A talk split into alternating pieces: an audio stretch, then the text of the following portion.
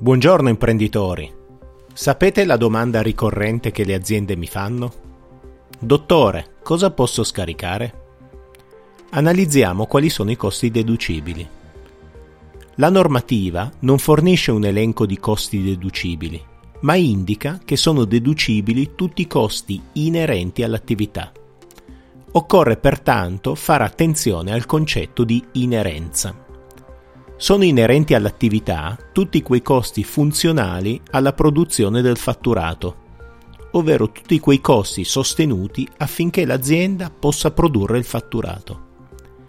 Attenzione, non esiste un elenco di costi deducibili e sarà responsabilità dell'imprenditore dimostrare che tali costi sono funzionali per la determinazione del reddito.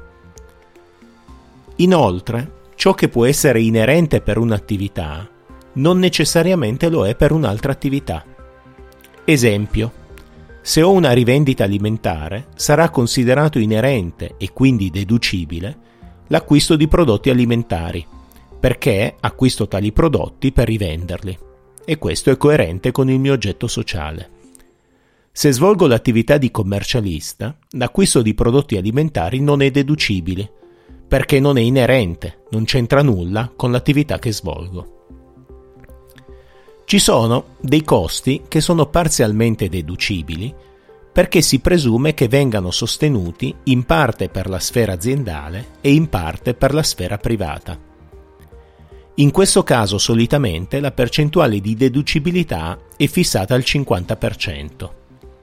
Esempio, il professionista non ha uno studio dedicato, ma ha il proprio studio all'interno dell'abitazione.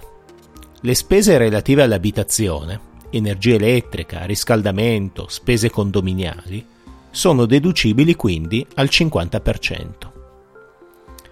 Analizziamo ora due macro aree particolarmente attenzionate dagli imprenditori, autovetture e telefonia. In linea generale, tutti i costi relativi all'autovettura, sto parlando di autovettura, non di autocarro, e quindi acquisto, manutenzione, assicurazione, bollo, autostrada, carburante, eccetera, sono deducibili nella misura del 20%. Tutti i costi relativi alla telefonia, acquisto del telefono e consumi, sono deducibili nella misura dell'80%. In questi due casi la deducibilità è limitata perché si presume che l'autovettura ed il telefono siano utilizzati anche nella sfera privata. Per saperne di più vi invito a compilare il form sul nostro sito internet studiomancini.biz o contattarmi direttamente tramite la pagina Facebook Studio Mancini. Non perdete i prossimi podcast ogni lunedì mattina io sono Marco Mancini, dottore commercialista e business coach professionista.